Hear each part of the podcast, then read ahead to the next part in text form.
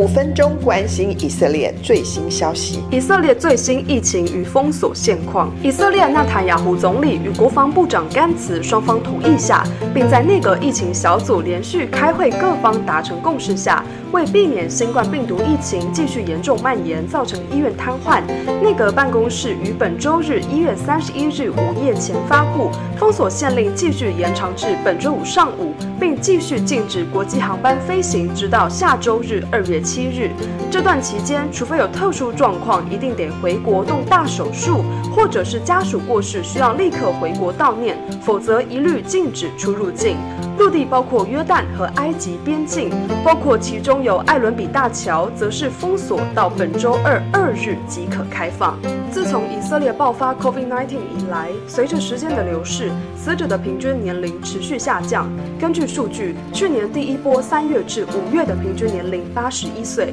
第二波六月至十月的死者平均年龄七十九岁，第三波十一月至一月平均年龄七十七岁。去年三月至今年一月为止，自疫情爆发以来，今年一月份的死亡人数为最高。现今以色列平均每天有四十三人死于新冠病毒。以色列百姓施打第一剂疫苗超过三百万民众，施打第二剂疫苗也高达将近有一百八十万民众。继续为以色列疫情止息，以色列百姓与政府齐心对抗疫情祷告。以色列与伊朗紧张情势加剧。上周二，一月二十六日，以色列国防军参谋长科查维中将在国家安全研究所表示，希望美国拜登政府不要重新加入二零一五年在维也纳签订的伊朗核问题全面协定。即使议程会议中有些改进，重返协议，无论在运作与战略上，允许伊朗继续进行核计划，都是以色列不可接受的威胁，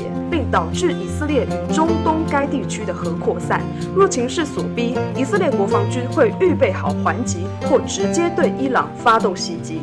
伊朗国防参谋长瓦兹就科查维言论，随即也回呛以色列，表示中东地区的人民和伊朗百姓至今为止一直熟悉犹太复国主义政权官员所使用的伎俩，这些人能言善道，并进行心理战。瓦兹辩称，以色列没有计划，也没有能力向伊朗发动袭击。如果以色列有任何动作攻击伊朗，伊朗将在最短的时间内将海法和特拉维夫夷为平地。我们为以色列与伊朗祷告，任何事情都在主的掌权之中，没有意外与擦枪走火之事发生。祷告神掌权。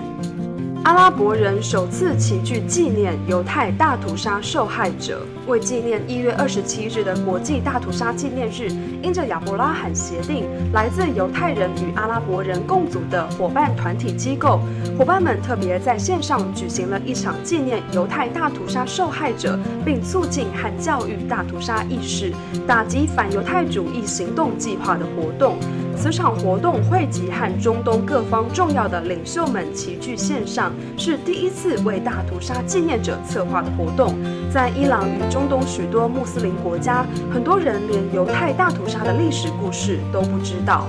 这场聚会来自阿联、巴林、摩洛哥、沙地阿拉伯等多方阿拉伯人领袖们首次参加，一起了解大屠杀的经历与故事。线上观众们有来自北美、欧洲和以色列。神将不可能的事转变为可能，让我们一起为亚伯拉罕协定继续成就神美好的心意，在中东地区祷告。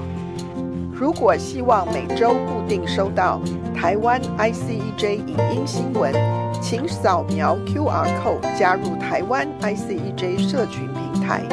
若您喜欢这则新闻，请记得帮我们分享哦。